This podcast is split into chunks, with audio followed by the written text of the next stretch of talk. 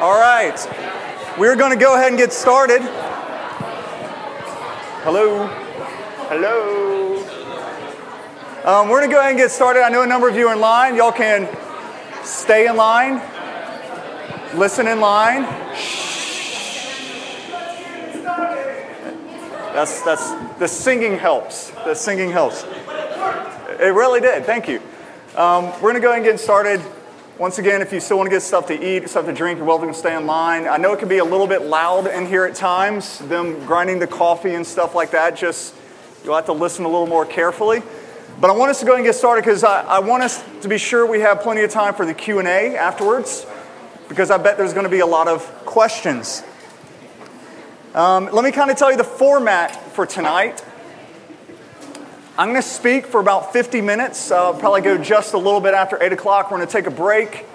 And then uh, coming back from the break, we'll spend the rest of the time doing question and answer.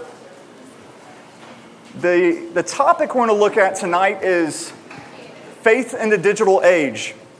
Um, we'll address you know, those crucial questions like would Jesus have used Facebook? Um, if so, would you be his friend? Would he have to ask you? You know, only the chosen or his friends, or could you have asked him? Uh, questions like if, uh, if TV was around, would Jesus have gone live, broadcasted his message to the masses? Was that what he was about?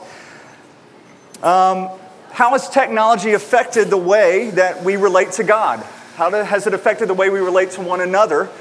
Um, is technology or social media a neutral thing? Is it evil? Is it good? Um, we want to look at all the facets of that. How does it help our spiritual lives? How can it hurt our spiritual lives? Um, now, some of these questions obviously are not going to have a chapter and a verse in your Bible or your Bible app, um, but you can look at the trajectory of Scripture, I think, to get a good feel for things as to what, um, what God has to say about uh, the things we make and how we relate to Him in general. Um, I'm going to leave a lot of the application process of this to the question and answer time.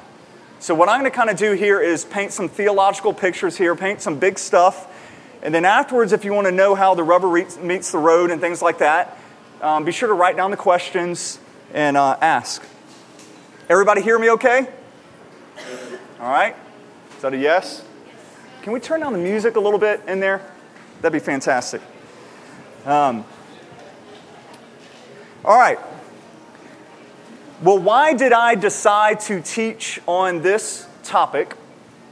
And I guess I should answer what qualifies me to teach on this topic. Um, I'm what you would describe as a digital immigrant. I'm going to use that term. I'm a digital immigrant. I'm 39 years old. And so I was not born in the digital age. I, have had to immigrate into the digital age.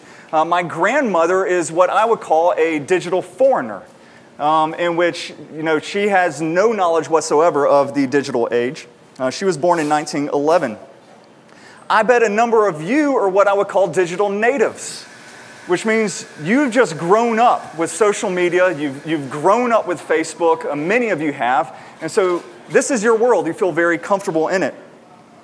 Um, and so I'm going to use that kind of language throughout a digital foreigner, a digital immigrant, which I am, and a digital native. Now, when a foreigner comes to our country, um, they're confused by a lot of things. Picture somebody from Uganda coming over and maybe spending Thanksgiving Day with you, all right? And so, Thanksgiving Day, you gorge yourselves silly. You just eat tons and tons of food. You know, you've got to have your, uh, your cranberry, you know, salad or whatever it is. And uh, you've got to have your turkey. You've got to have all this stuff. You just eat and you eat and you eat. And then, you know, after you have to loosen your, the belt you go into the living room, you sit on the couch, you turn on the TV, and you watch people wearing helmets just, you know, hit the crud out of one another for hours. And so just imagine this foreigner, this guy from Uganda, he's watching this scene and he asks, So, what, what is Thanksgiving Day? And you say, Well, I mean, obviously, Thanksgiving Day is the day, you know, when the pilgrims came and they survived the winter. And because they survived the winter and God gave them a good harvest, they, uh, they had a special feast in which they gave thanks to God. And the foreigner would look at you and be like, and so, so why do you celebrate it like this? Well, why do you just have a feast until you're committing gluttony and, and watch a bunch of people on TV, you know, hitting each other? And, and if I was asked that, my response would be, well, because that's just what we do. this is what I grew up doing. But I need to hear his question because I just grew up doing this, and yet the reasons I'm doing it, I don't know why. And it really is so far removed from its original purpose. And I need to have that foreigner voice in my life. Now, an immigrant would come in and they might ask the very same questions, see some of the same kind of problems, but they're not going to go home. Their, their interest is I want to understand this holiday and see how I can make it better. Maybe incorporate some of the things from my land into this culture as well. And maybe we could form something together beautiful, something really good. I say that because I, I think a lot of us are digital natives. You've grown up with technologies, you've grown up with social medias, you've just grown up with things, and you've never really had to ask the question why. And then you know you get some old fogey who comes along, some foreigner's like, why do you do this? And you're like, well, just because. And I'm that immigrant. I'm, I'm a foot in and I'm a foot out. Um, I went through uh, college without the internet. Kind of hard to believe, but there was no internet when I went through college. When I was getting my master's, the internet was around, and I finally got an email account. Um, so I was doing college ministry actually without social media for a while, then with social media. And so, uh, one of the reasons I think that people my age are, are somewhat have a unique perspective on this is because we've been in both worlds. I've done ministry to college students before this kind of digital social media explosion, and I've done it after. And so I've seen the good and I've seen the bad that comes with that. And so we're going to talk about that. I'm going to give you a brief history of technology. Um, and when I mean brief, this is going to be brief, but we're going to go back over the last 200 years so we could kind of see the trajectory of this stuff. In 1867, Laura Ingalls Wilder was born. Who knows who Laura Ingalls Wilder is? All right, good. All right, I'm not that old. All right, Little House on the Prairie Girl. All right, that's 1867. I want you to picture the world in which she was born into, all right? You know, there's, there's the little shack, there's the little barn, there's, she gets around horse and wagon, there's no electricity, um, very simple farming life. All right, when she died 90 years later, Russia had just sent a dog to orbit around the Earth. So the world into which she was born and the world in which she died were two completely different worlds because of technology. So much changed in that 90 year period. And let me tell you, the 90 year period from 1957, which is when she died, to 2047, we're going to see even greater changes than she saw in her lifetime. In 1801, and in all of history before 1801, information never traveled faster than a horse could carry it. Which is pretty astonishing to think about. You know, the great pharaohs of old, great kingdoms, Roman Empire, all that stuff. They used the same speed, they had the same speed in which they could convey information as, as people did, as Paul Revere did, as people did in 1801 it could only travel as fast as a horse. Even by 1861, and that's kind of the height of the Pony Express, um, it took 10 days to move a letter from Missouri to California. at, at the top speed that information could travel. 10 days from Missouri to California. And I just kind of like to think of, you know, the messages that we would send. You know, you, you, you kind of hand a guy a message in 10 days, they're traveling as fast as they can, they get to California. And um, like one of the last messages I got on Facebook, I just looked at it and it said, Boy, I love coffee. And, you know, can you imagine like traveling 10 days? Hey, Joel loves coffee. You know, and they write down a little message and they give it back and they're coming back 10 days and they go, He likes it, you know, and it's, it's a 20 day tra- you know, transaction there and, and what we do all the time, just in a blink of the eye. Things radically changed in 1844 with the telegram, Morse code. This is, this is when we really start seeing a huge change. The telegram grew so fast that by 1870 we were connected to India, we were connected to Australia. So, what used to take months and months of travel by boat, now seconds. Um, and it not only changed the way we communicated, it changed information itself. Now, with the telegram, it changed the way we viewed information. Because before the telegram, almost all the information we would receive, we would read about in the newspaper, or people would tell one another, almost all of it was local. And almost all of it was useful. And so, if you were to pick up a paper from that time, it would tell you about local crops, it would tell you about the local soils. It would tell you about the local government, maybe some of the local businesses. But it was all going to be information local and things that you could use. Then the telegram completely changed that. Because now we could get information from great distances, just like that. And uh, so newspapers began reporting on events that were no longer local and no longer had any useful information whatsoever. Um, it quickly became entertainment. The more entertaining the story, the more the newspapers could sell. Um, it, never, it no longer served as a resource in which to solve a problem. Um, I was reading uh, something that described it as this um, it was news from nowhere addressed to no one in particular, giving people much to talk about, but little to act on.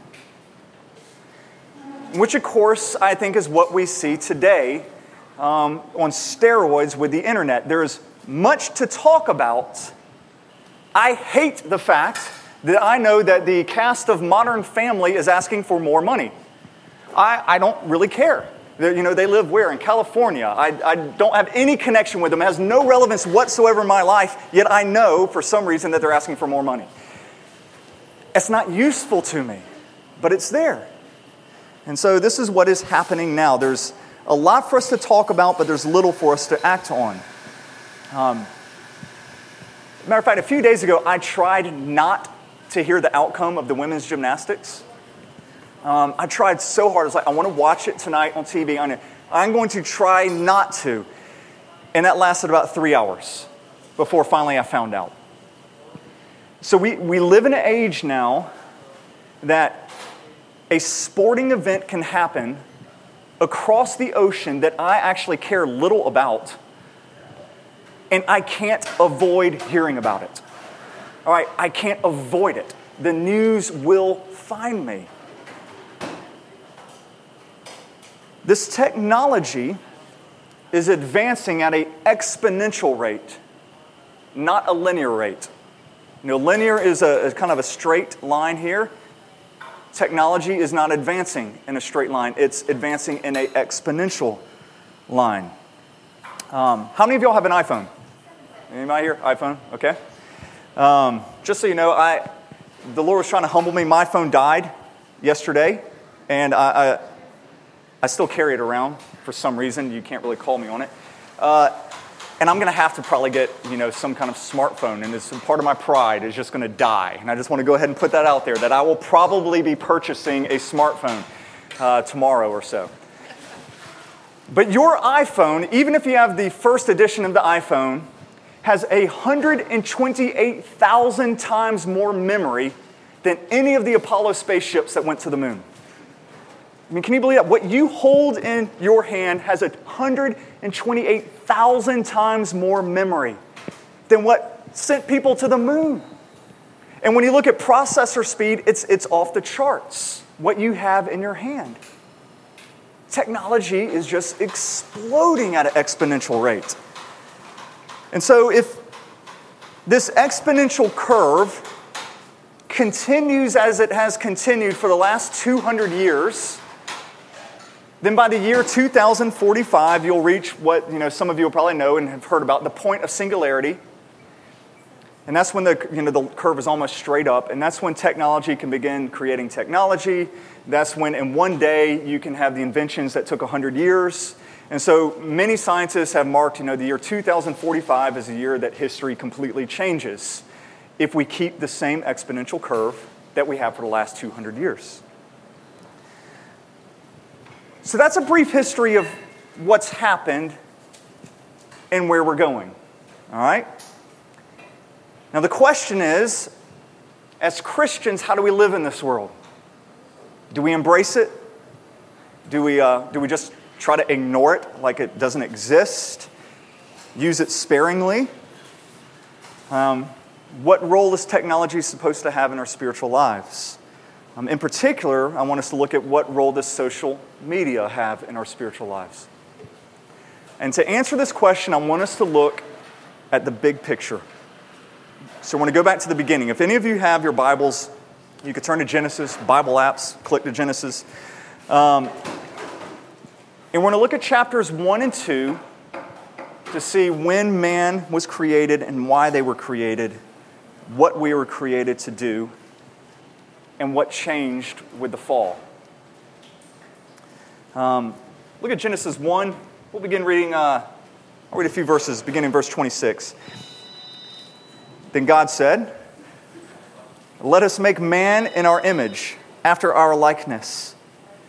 And let them have dominion over the fish of the sea, and over the birds of the heavens, and over the livestock, and over all the earth, and over every creeping thing that creeps on the earth. So God created man in his own image. In the image of God, he created them, him, male and female, he created them. So we see here that man, created on this last day of creation, there is the pinnacle of creation. Man, woman are the only, only ones of God creation that are created in his image. When we come to Genesis 3, we see that God has put Adam and Eve in the Garden of Eden. He's given them work to do. He's, uh, he's making them gardeners. Now, all gardening is, and we looked at this when we went through Genesis a couple years ago at Redeemer, all gardening is is taking the raw resources of the world, taking, you know, the rocks, the, the soil, the sunlight, the seed. We're taking all of those things and we're structuring them and we're organizing them into something that becomes life giving, something that becomes beautiful. So we're taking disorder and we're making order. Um, and we're taking things that aren't beautiful and we're making them beautiful, we're making them life giving. That's gardening. Um, and that's what Adam and Eve were to do. And, and of course, they did this with unbroken fellowship with one another and with God. Um, I love it. God is actually described in Genesis 3 as walking with them in the cool of the evening.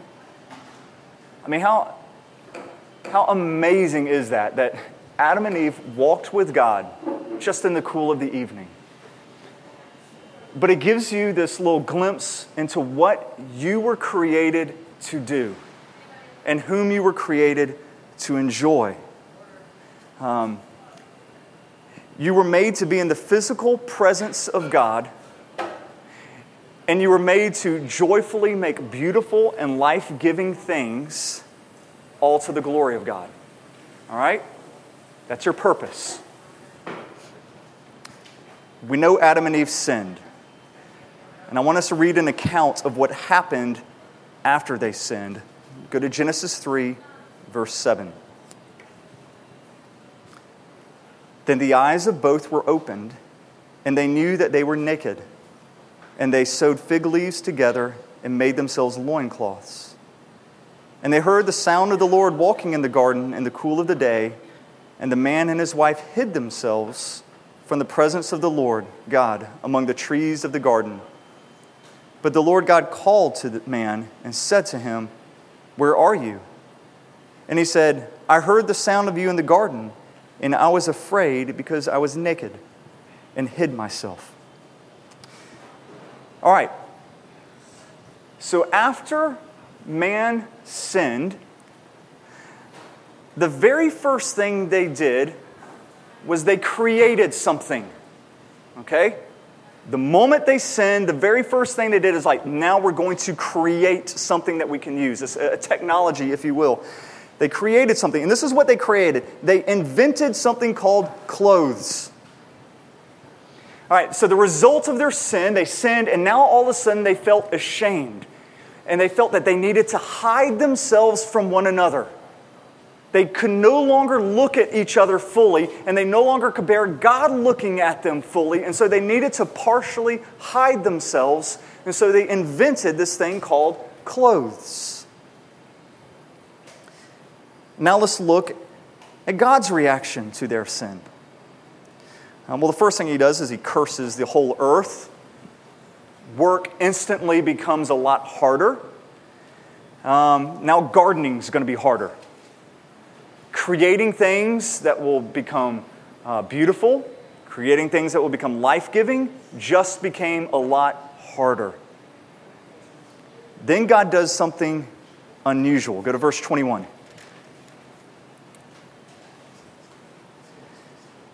And the Lord God made for Adam and for his wife garments of skins and clothed them. So, the very first thing that Adam and Eve made after they sinned was clothes. The very first thing that God made after Adam and Eve sinned was clothes. But they did them two different ways and for two different reasons. All right? Notice that God made them out of animal skins. And what you see here is the very first redemptive act of God after creation, after sin. So, Adam and Eve, they made clothes in order to hide from one another, in order to hide from God. God made clothes to protect them from a hostile world. Leather is a lot more durable, leather is a lot more warm. And also another purpose. These clothes, the only way they could be made is if an animal died. Blood had to be shed for Adam and Eve to be clothed. And so, what you're seeing here being implied is the first sacrifice. So, God's first creative act after the fall is redemptive. Man's first was to hide himself from one another, to hide himself from God. God's first was to protect and to restore. Same thing, they made clothes to very different purposes, okay? And I want us to keep these two things in mind when we think of technologies, how we use them. That our first instinct as fallen man is going to be to use technology to hide from one another and to distance ourselves from God. Yet technology can be used redemptively. But please hear me, you don't just fall into it. All right? You don't just pick up, you know, an iPhone. You don't just start using your computer or, whatever, and it, you naturally use it redemptively. You, you naturally go the other way. You naturally start using technologies to hide from one another, to hide from God. And I want us to always keep the garden in mind as we look at technology. Because we were made to enjoy unhindered relationships with one another. What we were made for. We were made to be face to face with one another. We were made to be face to face with God. All right? Everything else is a result of the fall. Everything else that's not the face to face, not being in the presence, is a result of the fall. Um, Paul, he talks about this, you know, you hear it at every wedding when you get to the, the love chapter, 1 Corinthians 12. When he says, For now we see in a mirror dimly, but then we see face to face when Christ comes. Now I know in part, but then I shall know fully, even as I have been fully known. He's saying, right now, we don't get to see him face to face, and that's not as good. We were made to see him face to face, and man, we long for that day. All right, so that's what we were made for. All right, there's no kids here, are there? Little kids not here? All right. You can see this even in how God created procreation for humans. We're the only species that procreates, has sex, looking face to face, heart to heart. The only species that does this. He created us for face to face interaction, all right? But since the fall, our instinct is to hide. So realize, you know, whenever you're using Facebook, or you're using Twitter, you're using whatever, you're not really putting your real full self out there naturally. Naturally, you're trying to cover up, all right? Um, if I could press anything into this evening, um, it would be that you need to ask questions when it comes to different technologies. Questions you need to ask. First, you need to ask the question why? Why to every technology I, you are using? Ask, what real need does this help me meet? What is this redeeming? Is it redeeming anything? What problem, um, what was the problem to which this technology provides the solution? Sometimes the technologies we use are so far removed from the solutions they were originally invented for. Um, an example my grandmother, um, she died a few years ago uh, at 98, but when she was in her upper 90s, I showed her an iPod. Blew her mind. I mean, just blew her mind. And she's like, So, what is this? It's like a record player. It's like, Yeah, it's like a thousand something record players here. And so you could, you could, thousands of songs are on here. And she's like, really? And I'm, I'm showing her this. It's just, you know, blowing her mind. But she got it. She thought, that's amazing. You mean you can walk around in your hand and play any song, thousands of songs. I was like, I can't. And then I was showing her the phone, you know, about texting. It's like, and so you could text. And she goes, so why would you want to do that? I was like, well, uh, she goes, I mean, you could just talk to people, can't you? I was like, yeah, you're right. I, I mean, and so it was great hearing her perspective like, so what need does texting fix? And is that why you use it? Is that the original intent for you to using it? You know, is there some need, or is it just, you know, to, uh, well, I'm not going to go there. Um, let me shift gears for a bit and discuss some of the benefits and some of the pitfalls or, or dangers of technology. Um, I'm not going to say the evils of technology, but just some things you need to be aware of. And then we'll have our Q&A time. Um, before I talk about the benefit of technology, I need to define benefit. When I say a benefit of technology, I'm not saying what makes you feel good, what makes you happy, what you enjoy. That's not what I mean by benefit. All right? What I mean by benefit is something that better enables you to do what you were created to do. All right? A benefit is going to help you to glorify God and to enjoy Him forever for those Presbyterians out there. You know, Westminster Confession, question one. That, that's a benefit. Um, if you're not Presbyterian, you just want to be a Christian, you know, hear Jesus. It's to love the Lord your God with all your heart, soul, mind, and strength, and to love your neighbor as yourself. So, whatever helps you to do those things better is what I would call a benefit. Well, the biggest benefit that I see to technology is its ability to distribute information. the internet has made it incredibly easy to access information. Um, I can, you know, get on Skype, which I've done before, and I have talked to missionaries, taught a little seminary class to uh, some teachers in Peru on the other side of the world from my desk. I can convey information there. I mean, that's just, that's incredible that I could do that. Um, so the gospel can be preached other sides of the world from your living room. Um, if you're sick, you can't make it to church, you can listen to a podcast and not miss the message. Um, I can go to, you know, I go to the Gospel Coalition's website, I go to Desiring God's website, I can find helpful articles that I can read that's going to shape the way I minister, shape the way I, uh, I'm a husband or I'm a father. I can, I can access very good information.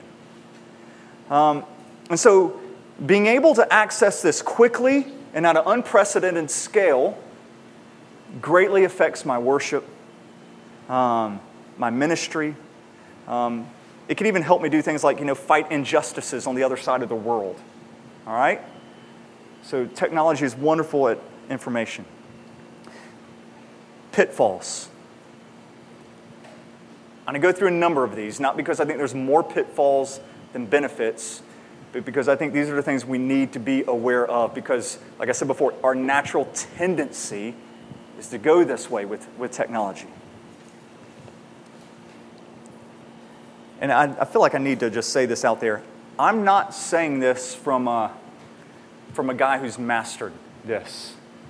I'm not saying these are pitfalls y'all need to be aware of. I'm saying these are pitfalls we need to be aware of, okay? Number one, losing the ability to meditate on the Word of God.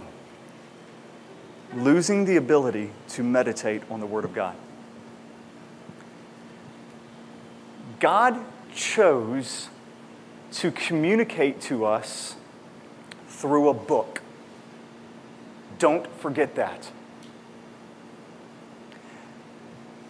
Parts of the Bible, the Ten Commandments, he wrote himself on the mountain in stone. So,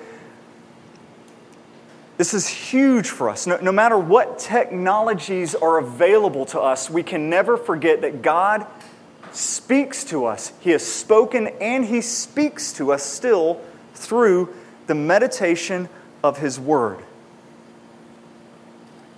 I mean, this is going to sound a little dramatic, but I mean this. One of the goals for Lauren and I as a parent, and we have three little girls, one of our goals in education for our children is to one day get them to understand the book of Romans. That's a goal of ours. Um, I would almost say that is the goal. All right, I will say it's the goal. Um, because Romans is like the, it's the pinnacle of of the Bible there. It's, it's what unpacks the gospel, it's, it's how we get to know God there. The problem is, you can't understand Romans through light reading. You can never understand it by, uh, by reading a few minutes here, reading a few minutes there. You can never understand it if you treat it like you would read the newspaper, like you would read a blog, like you would read anything on Facebook. You'll never understand Romans if you treat it like that ever. You won't understand it if you, if you treat it like a blog in which you skim an article. Does anybody actually read articles anymore? I mean, honest, honestly, I don't. I mean, I say, yeah, I read that. Well, by read that, my, I'm saying my eyes ran across the first page. I never went to the next or the next or the next. You know, I, I got the feel for it. Romans doesn't work that way. You don't just like run your eyes by and get the feel for Romans. It doesn't work that way. With Scripture, you have to give it your full, undivided attention.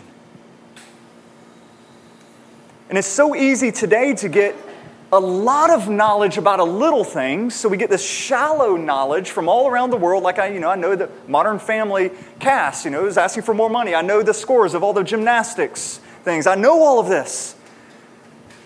So we have all of this little, shallow information, but it's a lot harder to get deep, narrow information, which is Romans. And I taught on Romans last summer for our coffee house.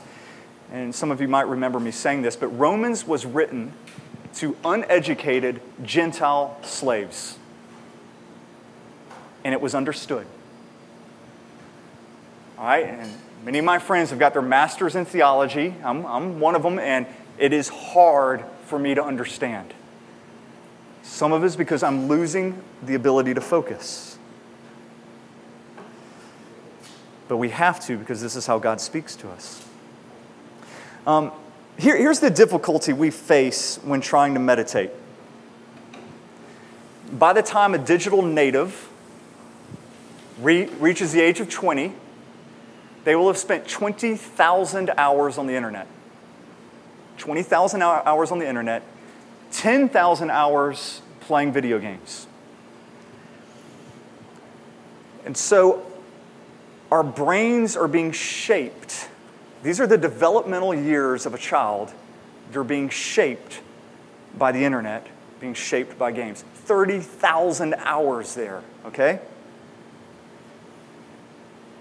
And this isn't me, this is just about any study you are going to read, saying that this leads to a permanent, let me I'll quote, a permanent state of partial attention.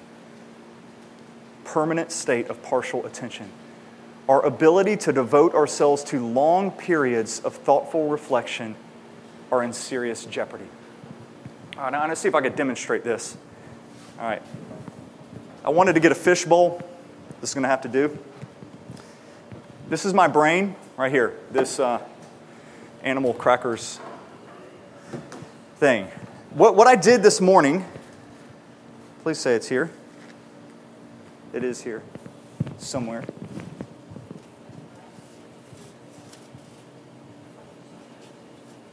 It is here. Did somebody take all my stuff, my notes? I cut up, it fell out. My illustration is completely gone my scattered brain. Well, it's gone. Sorry. I'll just tell you the point, which will be so less effective. I, I went and I printed off every Facebook message I received this morning. Um, and I cut them up into individual snippets. All right? It was a total of 28 pages printed. I don't have that many friends. I've no offense, but I have most of y'all on like mute or unsubscribe. I, I, I don't, I don't get all of them. And, uh, and you know, you're, you're going to get things like, oh boy, sure do, sure do enjoy my coffee. Uh, cute kid, you know, cute kid, cute puppy, cute kitten. Um, you know, article about Chick fil A, 20,000 responses to the article about Chick fil A. And it's just, you're, you're constantly processing. I mean, it is off the charts everywhere. All of this stuff, you're just filling it and filling it and filling it. And so, if you were to try to fill this, it's just, it's overflowing. Then I also read James 1 today. And if you just try to put that little sheet and, you know, kind of like stuff it in there. I also read John 4 today. Take that little sheet and just kind of stuff it in there. It just gets lost. All right? You get so much information. And that's not counting the newspaper, that the billboards, the things that you have to filter through. Um, the last study I read said that one hour of your day is spent reading just advertisements. One hour of your day. That's TV commercials, that's billboards, that's magazine articles, so, really, if I were to say, do you want to spend one hour of your day just reading through advertisements? You'd be like, heck no, but we do. All right, and that's, that's the world we live in, all right? But because we're always having to process this all the time, we're living in the state of partial attentiveness. We're losing our ability to actually sit and focus and meditate. All right, second, I'll hurry through these. We lose, we're in danger of losing our ability to worship. A key aspect of worship is the ability to forget yourself and to be caught up in the beauty and the glory of God. The best worship is when there's not a thought about yourself. You're completely caught up in Him, all right? Now, there's a pitfall in technology that makes it really hard for us to do that.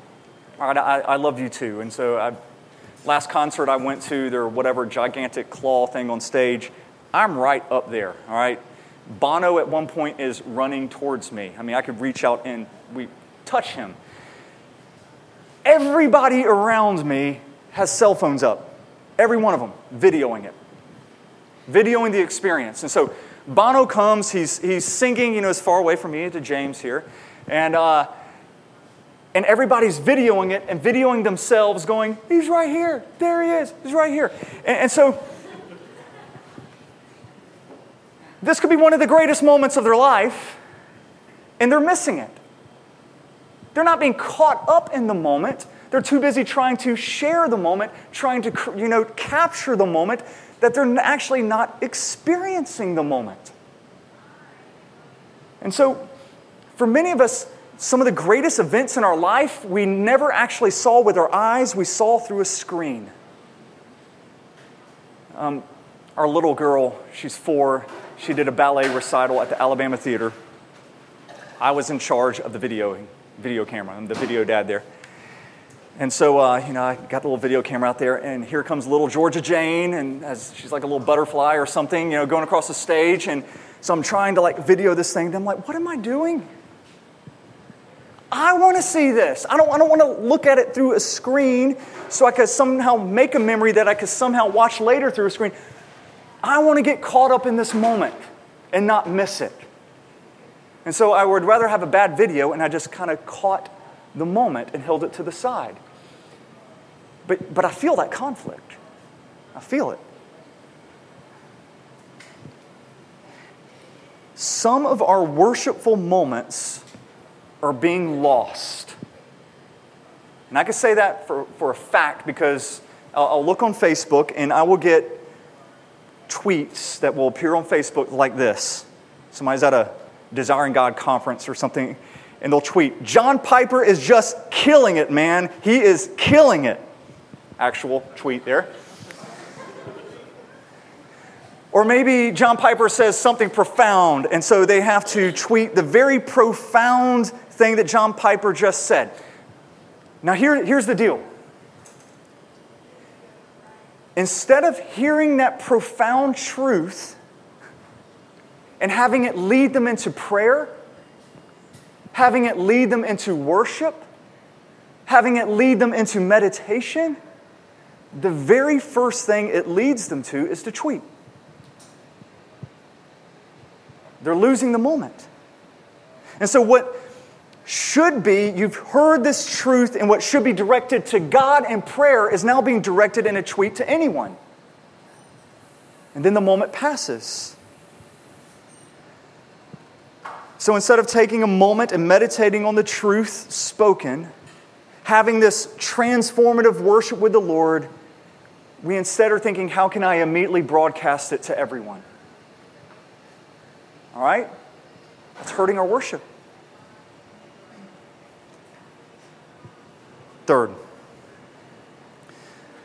pulls us away from face to face contact. There's a danger or a pitfall of technology pulling us away from face to face contact. What many people now consider community was once previously just considered communication. All right?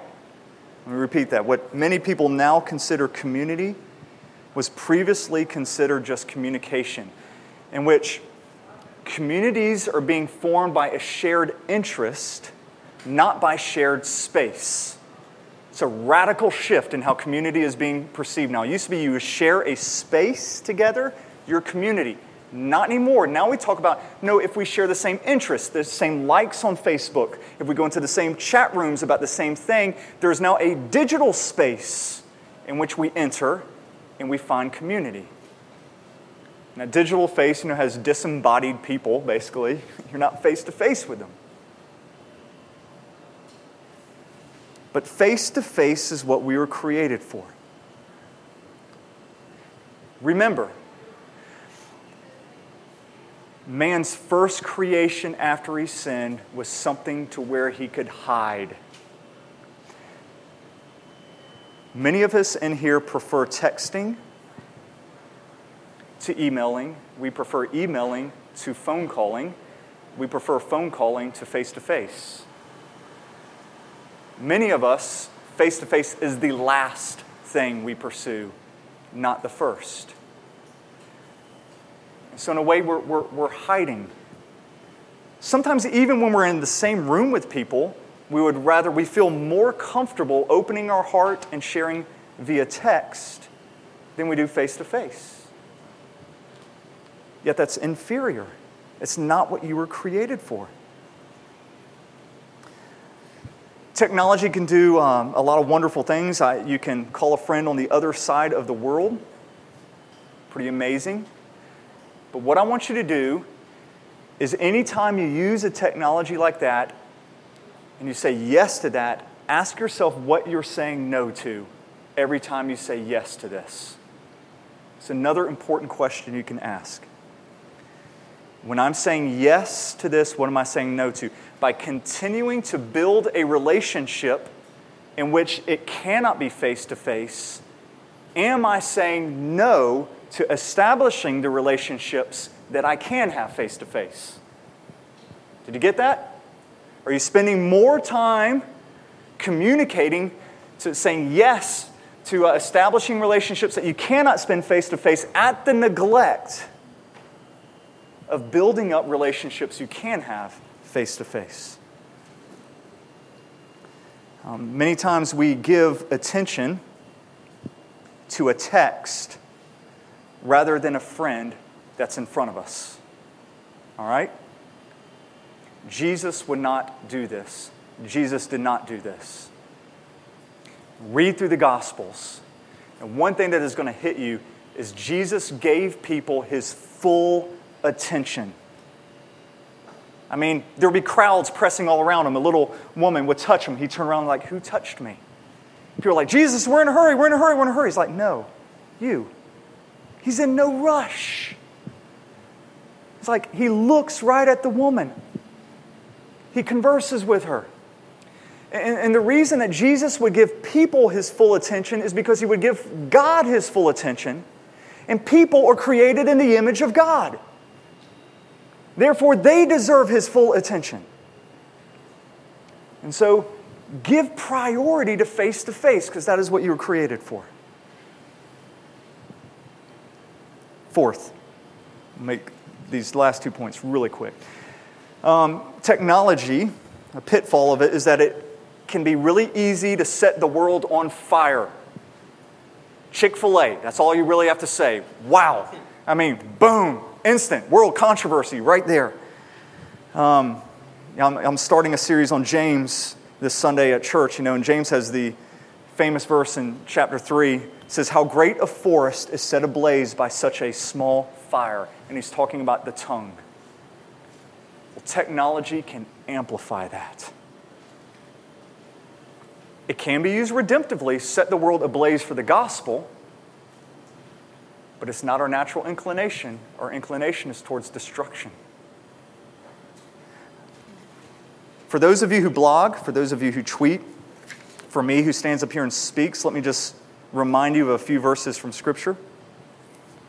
Proverbs 18. A fool takes no pleasure in understanding, but only in expressing his opinion. Proverbs 29. Do you see a man who's hasty in his words? There's more, more hope for a fool than for him. And please hear these words from Jesus from Matthew 12. This terrifies me. I tell you, on the day of judgment, people will give account for every careless word they speak. For by your words you will be judged, by your words you will be condemned.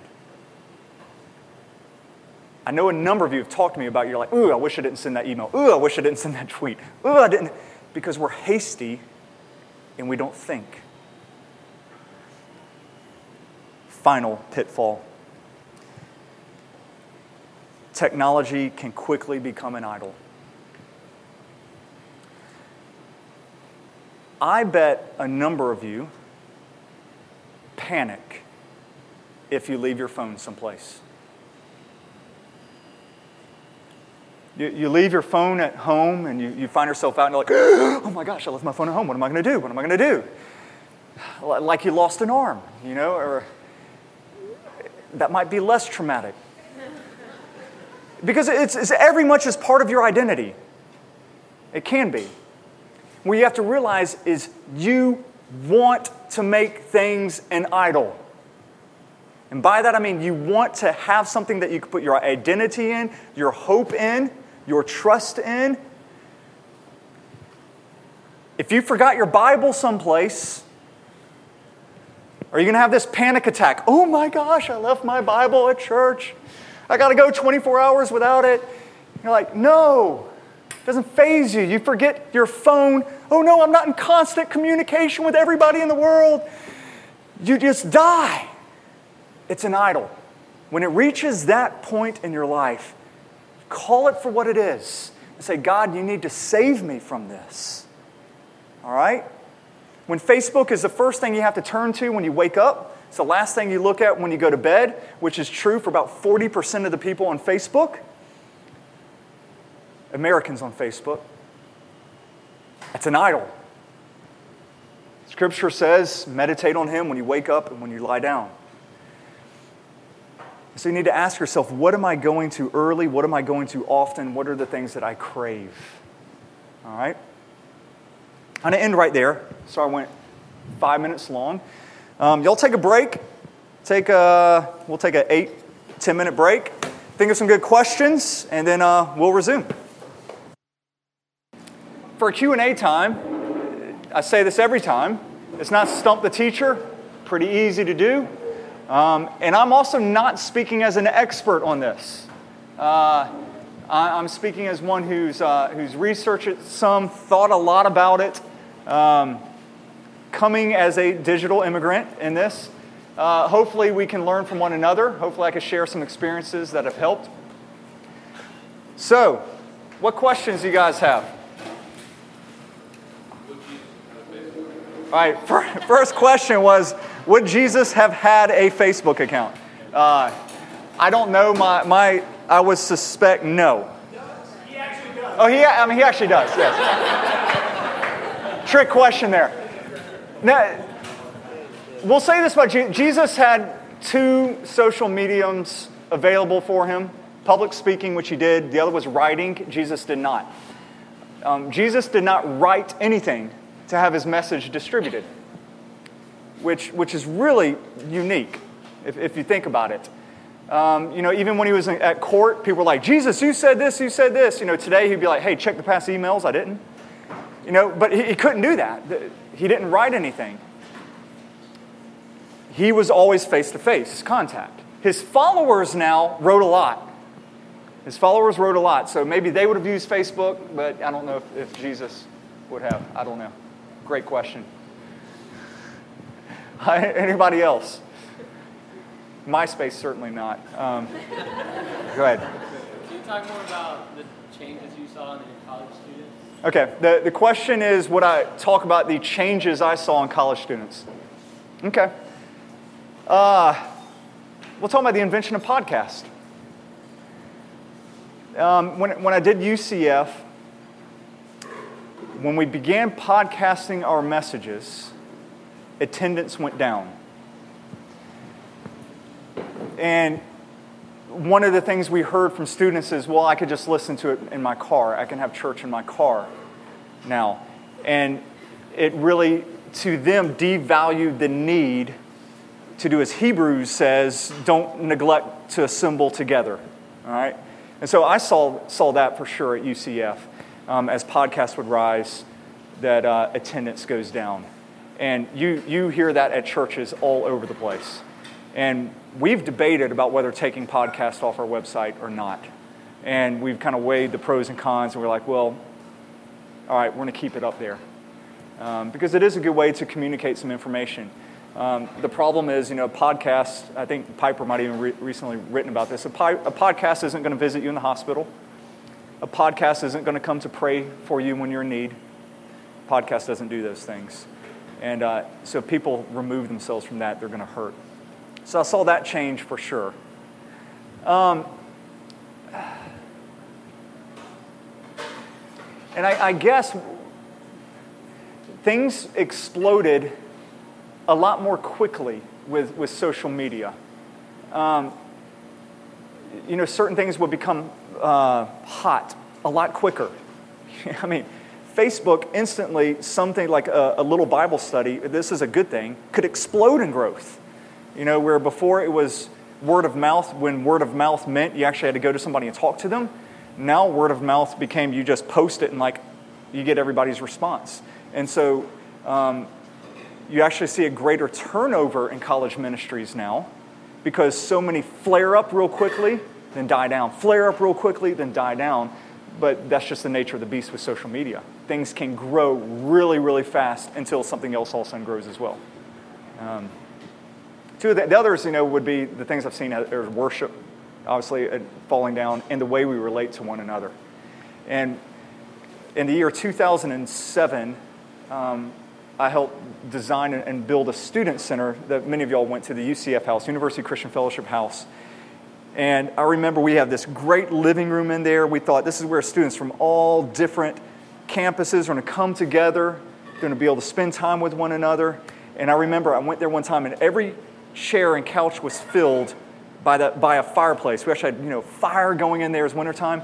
Every one of them had their earbuds in. Every one of them totally isolated in their own world. And I was like, they might be in the same space, but it's not their community. Their community is elsewhere. And uh, so that would be a difference that I saw. Good question. Marty. Okay. I'll try to phrase the question so everybody can hear it. For certain social media, you mentioned Twitter basically, how can we use that in a productive way if we have addictive tendencies? That it's, I mean, we can, is that pretty much what you're saying? Okay. Um, that's very hard. All right, I, will confess something. This happened yesterday. I'm feast or famine. Lauren and all the girls made chocolate chip cookies yesterday. If I didn't see any, fine. I'm not hungry. Okay? at all. If I even see them before me, I might want to eat them, but I can restrain myself. If I have one, I'm having them all. And that's just, that is the way I'm wired, and I hate myself after I do it. It's like I can't stop. I just, I ate like all the cookies. You know, the kids are like, what happened to the cookies? I'm like, I ate them all. and then I blame others for making the cookies. I'm like, and it's y'all's fault. You know, you're supposed to make cookies and hide them. All right. yeah, that's right. So, so for me, I realize the danger, and I've got to just quit. I can't have the first one. Some people, I think, need to be, react the way if, like, let's say, Facebook is your addiction. For some, if Facebook is such an addiction and you know it's that, I would suggest going cold turkey. Because it's really hard just to put those parameters and restraints. I think most people can, but if you have a very addictive personality, cold turkey. Problem is, a lot of people with work, they're like, this is, this is part for work. And I would say you would need to talk to your boss and say, can I lay out parameters for when I have to have a phone, when I have to be doing this, and when I, when I don't? Um, and just stick to that. Um, it's hard now because, I mean, people used to say when technology, with all the advances in it, that the workday was going to shrink. We were going to become a paperless society. You know, that we were going to now have the 25 hour work week and it was all the opposite um, because of the curse. Remember, it's harder. it's harder to be productive and life giving. And technology is not going to save us, but the Lord will. And so, uh, if anything, it's amplified our problems because technology amplifies what's in your heart. Go ahead. Uh, what, what do you think the addiction to technology is rooted in? Like, what, what types of sin are, are cause us to want to constantly check Facebook or Twitter if that's the case or whatever. All right, the, the question is what is the, uh, the sin or the addiction rooted in that causes us to the need for Facebook? Narcissism or Yeah, yeah. you know, whatever. Uh, I think narcissism would be some about it, that the world needs to hear my thoughts. Um, and we con ourselves into thinking, well, let me phrase it this way. We used to write down in private in a journal what we would later reflect on. Now we post it for public, things we will never reflect on. And so it's changed. We instantly get something we think we're going to post it, but we never even think about it. Where before we used to write it in private and we would revisit it and, and, and meditate over it. And, and so we've, that's narcissistic. It really is. That's what Proverbs was talking about the, the need to express your opinion quickly and put it out there. Um, second, I would say, is really an identity issue in which we value our worth by how many likes we get, how many responses we get, um, just how many friends we have. And basically, the affirmation of God is not enough. We don't find our worth in Him. It's the worth in what everybody else thinks of us. I think that's a, that's a huge issue there. When you feel like you have to be hearing from other people and you panic if you're like, you know, I posted that and not one person liked it. You know, well, what about you and the Father? You know, so I, I think those are the two things right there. I've, I've, I've also noticed like wanting to see what other people are doing. Like, is, is there anything like, because I can see Facebook being used for self and also for others. Is there anything about like wants to, wanting to constantly? Okay, the question is like, what about like always wanting to see what others are doing? Um, and all right, I'm probably going to use the wrong lingo here because I'm not fluent in this. You know, with Pinterest or, or what is the other thing? Somebody opened an account for me uh, that they were saying, I didn't know you opened. I didn't. I think one of my girls did. Caroline did. Yeah, with your help. And everybody's like, Joel, are you on Pinterest? Or like, all right, blame Nikki. All right, you did it. I, I think some of that is, I mean, it's a sin where, you know, women in particular, let me just jump on that, are always comparing themselves. Always. Uh, for instance, I was at the J the other day, or Jewish Community Center, working out, and every woman that went by, the guys weren't checking them out, all the girls were. Every girl who went by, I would see the girls who were on their eyes go up, down, up, down. Look at every girl who walked by. The guys weren't doing it. Girls were checking out other girls because they're comparing themselves. The guys didn't care, you know, but girls, they have that tendency to do that. And so there's this need to put forward like perfection constantly, in which uh, you'll put the perfect photo, you'll put up the perfect kitchen, you're going to put up the perfect everything out there. And what it does is other people are, drawn to it and then they're killed by it because they can never live up to it. And, and women are doing that more than men. Men do that some, but women are out there just killing themselves by comparison because everybody's projecting a false image of themselves. Once again, it's hiding. This isn't who they are. Um, and Lauren can testify about this that, you know, one of the odium sanctums when the women come over to her house and they're like, Your life is perfect. She goes, Go to my laundry room. And they go to our laundry room, they see it's an absolute total disaster. It's where we threw everything. And the, all the, the women were like, Yay! You know? it's like, there's not the standard of perfection. It's like, yes, there's not. We're all fallen, okay? So uh, there you go. Any other questions? Um, say someone kind of finds himself with like a short attention span due to uh, becoming accustomed to that kind of mode of thinking. What would you say is a way would be good ways to cultivate kind of that meditative, prayerful thought again? Okay. If you find yourself with a very short attention span, what are ways to start cultivating um, more long attention thoughts? I, there's some things you're just going to have to cut out because they don't lend themselves to it. Um, whether it's TV, limiting yourself to TV, screen time. Uh, the average American adult spends nine hours a day in front of a screen. Nine hours a day. Now, if I were to just tell you, hey, would you like to spend nine hours of your day in front of a screen? You'd be like, heck no. But, but it happens. 25% of that time is before multiple screens.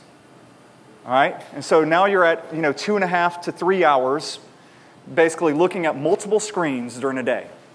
All right, that leads to ADD, spiritual ADD, relationship ADD.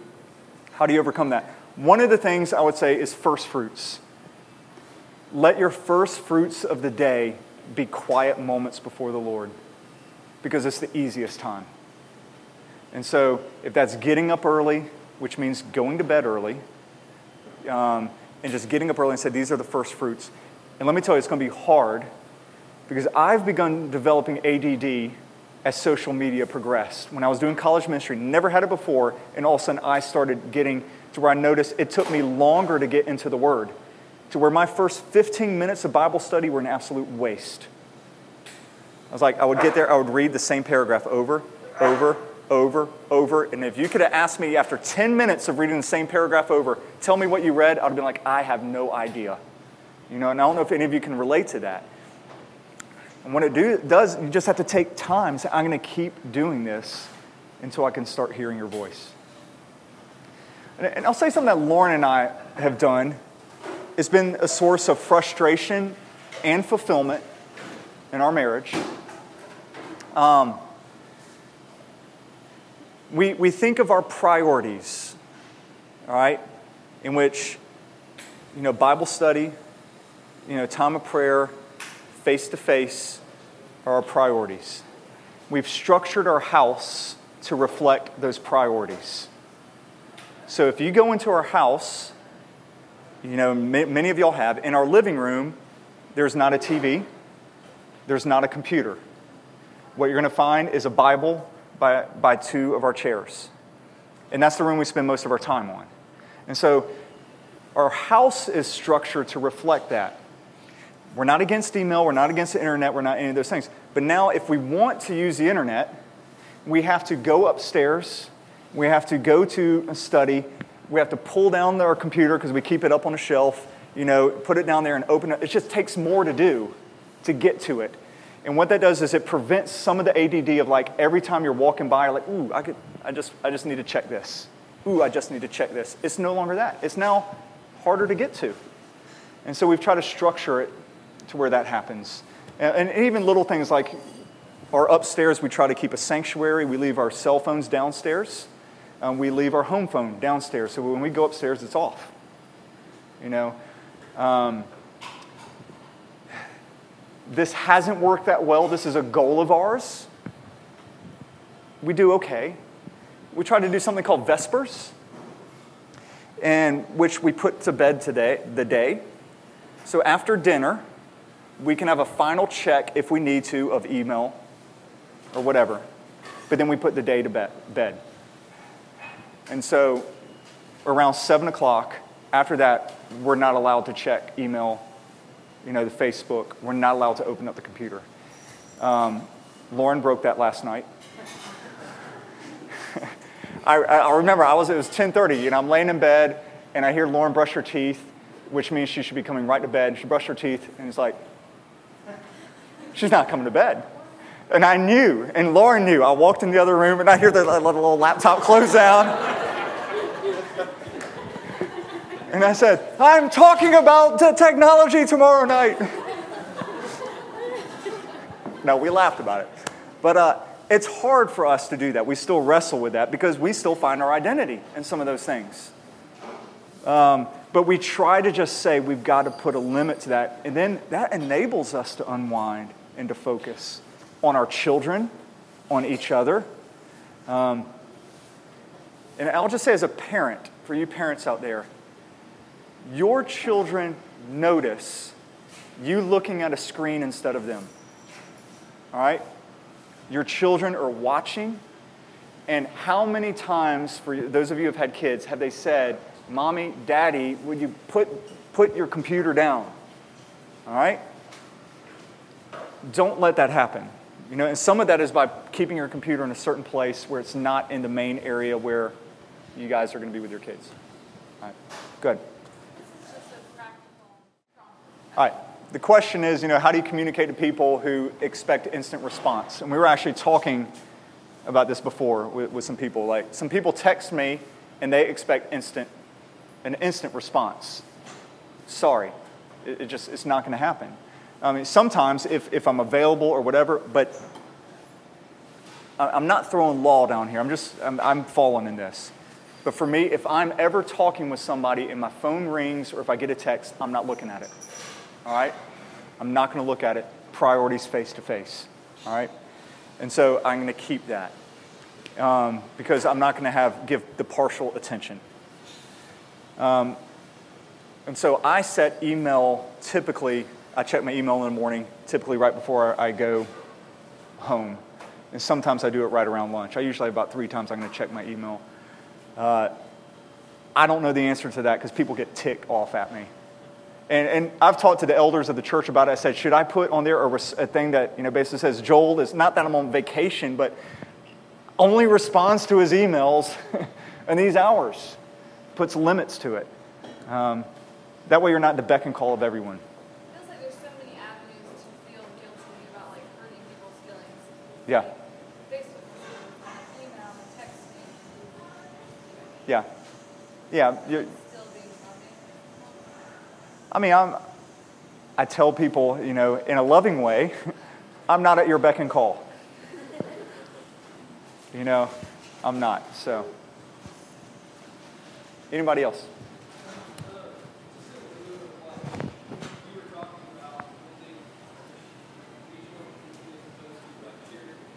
Yeah.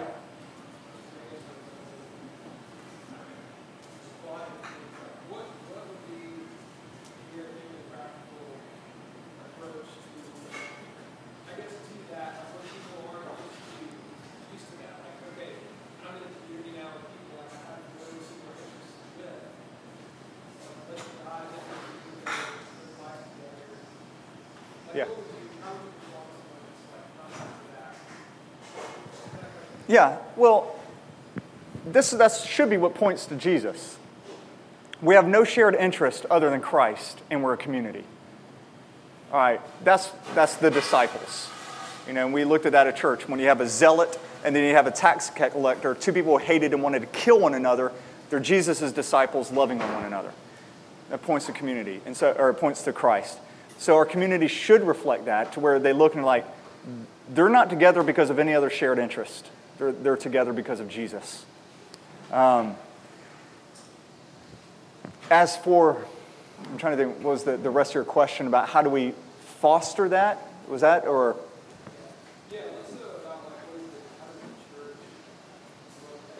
Yeah, what? You have to foster it intentionally. Community does not happen, especially now. All right, first century Judaism, apart from Jesus, apart from the Holy Spirit, had a community most of us would die for. All right? Because they just lived right next to it. It was like a college dorm, all right? Their, their, their houses are so close to one another. They went to the same stores. They're, they're always with one another. Yet somehow in that environment, when Christ came, when they were filled with the Spirit, even those peoples now looked at the disciples and were like, that's community. It was even so radically different than a community we would look at and envy. Um, so we have to realize we're so far off the charts and being individualistic and being away from that community, it's hard for us to even relate. So there is a lot of redemption that has to start. And so don't think for a moment you fall into it. Community has to be something you fight for, um, just to even to get at what it was at Judaism before Christ and before the Holy Spirit. I mean, you have to fight for those things. Um, and so, you know, one of the ways we're structured is, you know, we have a community group, which is just the touchstone. It's not the community in all and be all, but it's a touchstone. This is going to be an intentional time that believers gather together. Um, and sometimes it's awkward, sometimes they're great, but it's going to be intentional and we're going to keep doing it. Anybody else?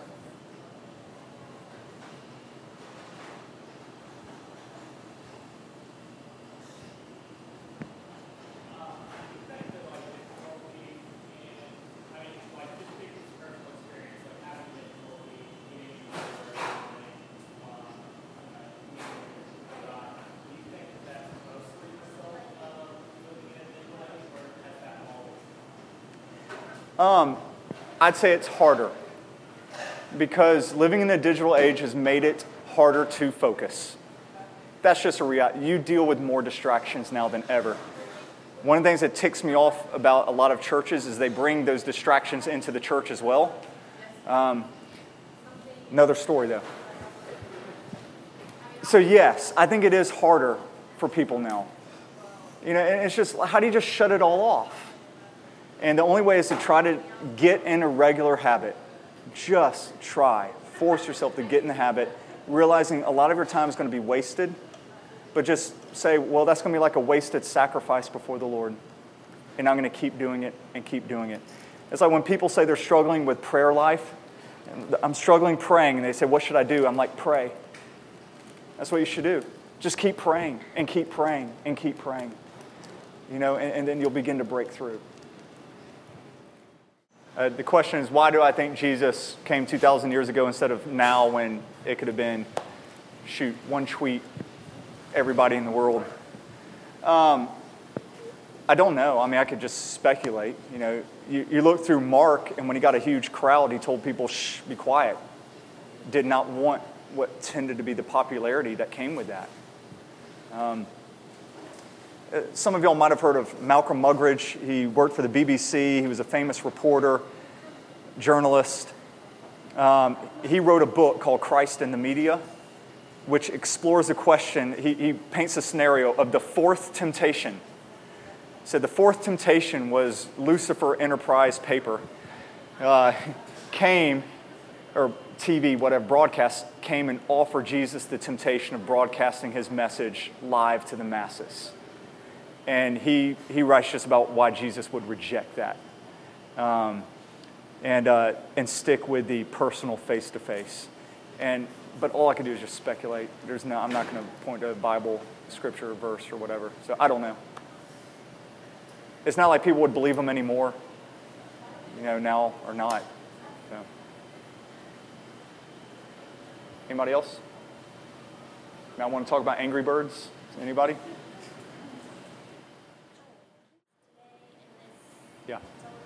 Right. The question was how can we shepherd children kind of in this digital age? It's a very important question because I said, like, my goal is built for my kids to be able to understand Romans, which means they have to understand logic, they have to be able to reason, they have to be able to have long times of concentration.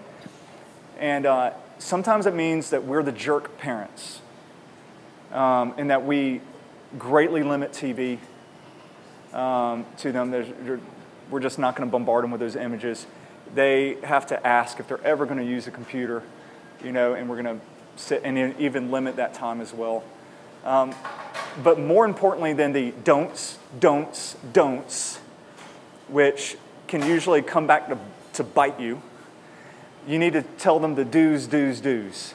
And for us, it's teaching our kids a love for reading, um, and which is exhausting as a parent. I mean, I'll just tell you, it is exhausting because they're like, I want to read another book. And you're like, all right, you know, just going to read. You know, little Natalie, she's six years old, and she read, what was it, 111 books this summer? You know, she went through and just, you know, with, with me with her for most of those. You know, I mean, it's tiring as a parent. But if you give them a love for reading and the ability to, to go through that, that's going to translate into the Bible. Don't forget, God decided to communicate through a book, not through art, not through a visual. He gave us a book and words. Um, and so you have to have the ability to read and to process and understand. That's what we do. And, and try to. Um, Gordon uh, Bowles, who spoke a couple of coffee houses ago, he gave us advice one time about trying to teach our kids about Jesus. He said, Remember, you are Jesus to your kids. You know, until like the age of, what was the age? 10, 11. It's like more than anything you teach them, it's, it's how you relate to them. And so show them they're important, not a screen. Um, and so they're going to feel that, and that's how they're going to feel like God relates to them. Good question. Once again, we don't do this perfectly. We are like every family that struggles with this and wants to pull our hair out, you know. Anybody else?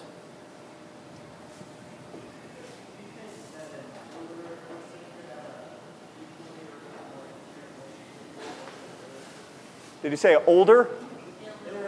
An illiterate person can have a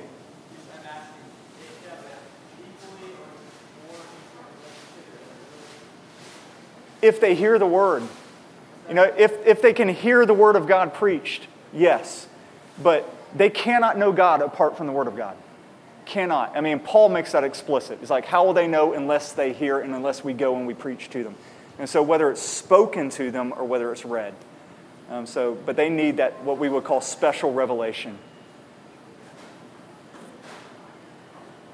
Anybody else? Angry Birds? Anybody want to talk about Angry Birds? That's like, no. Has no redemptive quality whatsoever. All right. Redemptive quality. Now, I think you should always ask of a technology, what was it made for? You know, what was the problem it was created to fix? Um, and anyway, just kind of think about why, why Angry Birds was created or what problems it fixes or. I'm not going to go there, but if you want to go there, go ahead. Some things are just fun. What? Some things are just fun. No, some things are just fun. It's great. No, we were talking about this. I mean, as a staff, it, like, entertainment's not bad. Entertainment's not bad. Entertainment can become an idol, it can become a god.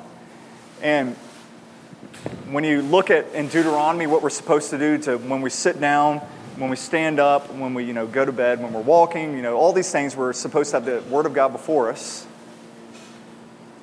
Most people, if they're standing in line, let's say getting coffee, and they have to wait for a minute, one minute, they feel the need to entertain themselves. They've got to get out something and entertain. And I think that tells a lot about us. We are so scared to death to be silent with our own thoughts and with the Lord. And so we have to have something to always occupy us. Um, why not, if you're going to have your phone, get some Bible app that at least just pops up a Bible verse. Every time you're in line, you go, I'm going to meditate on this. Just something to where you have the Word of God before you. Have, yeah, some, eh, yes. All right, the question is have we lost some of our ability to communicate even books because we're not going face to face? Yes, because even Paul writes about that. He says, I write to you these things. He goes, but how I long to be with you face to face and talk about these things in person. I mean, Paul says that. So he's writing scripture, um, and I wish my just left me where it's at. Uh, is it 1 Corinthians, 2 Corinthians? Any pastor want to, anybody? I hate it when I quote something and I can't register it in my head. Yeah, yeah. Check check my dead phone. Uh, uh, anyways, like I'm writing these things to you, but how I long to communicate these things to you face to face. And actually, like the letters when they were written, you know, Paul would dictate a letter, and let's say he would send it with Timothy or Titus or somebody to go read to a church. And so Titus would go and read the letter, and then he would respond to the questions. All right, you've, you've heard this do you have any questions about this letter? So, like, he had with the letter the power to explain the letter in a face to face context. Um, and so that's, you know, one of the things hopefully preaching does as well.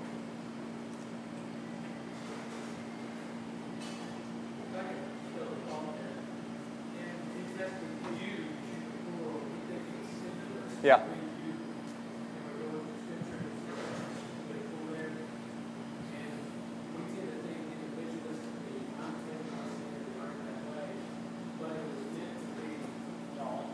Y'all. Yeah, it should be translated y'all.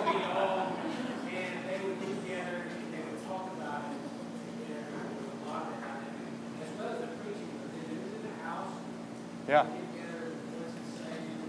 I would deal so much with college students in college ministry to say, hey, all I need is me and the Holy Spirit. And be like, well, that's great. But you know, like in 1 Corinthians, when it says you are a temple of the Holy Spirit, it's y'all are a temple of the Holy Spirit is when you collectively gather together, the Spirit of God blows through your midst.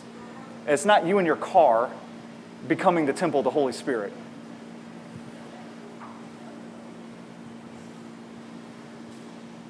One more.